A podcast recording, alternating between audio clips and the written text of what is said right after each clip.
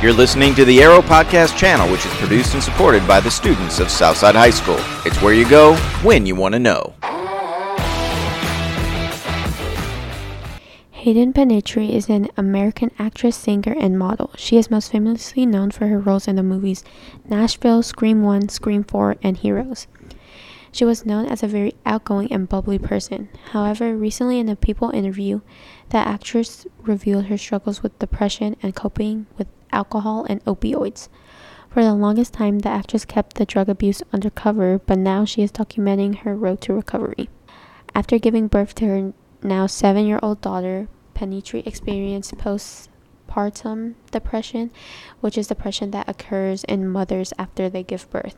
Due to this depression, she began to overdose on alcohol and later, later on moved to opioids. She claims that during this time she didn't want to see her daughter at all because her depression was extremely bad. She was on these drugs for plenty of years, but she couldn't put an exact exact time to it. However, one thing she does remember was that it was a horrendous cycle of self-destruction. After years of suffering, Panettiere decided that it was time for her to get help. Not only for herself, but also for her young daughter so she'll be able to face her without fear. She entered rehab and stayed for eight months, and during this time, her support team informed her that the damage that was done to her body was irreversible, and she wasn't able to bounce back like any other 20 year old could. In rehab, Panettiere was told that her liver had go- given out and she needed a transplant. Her hair had also begun to thin and started falling out in chunks.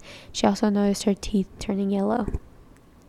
This is when the actress noticed the exact dangers of drug abuse. Over the years, the actress had been recovering recovering slowly but surely. She encourages people like herself to make a change, to stop abusing drugs in order to better themselves. Her actions can help many people like us, young students, today. Many people see Hayden Panettiere as an inspiration for her bravery.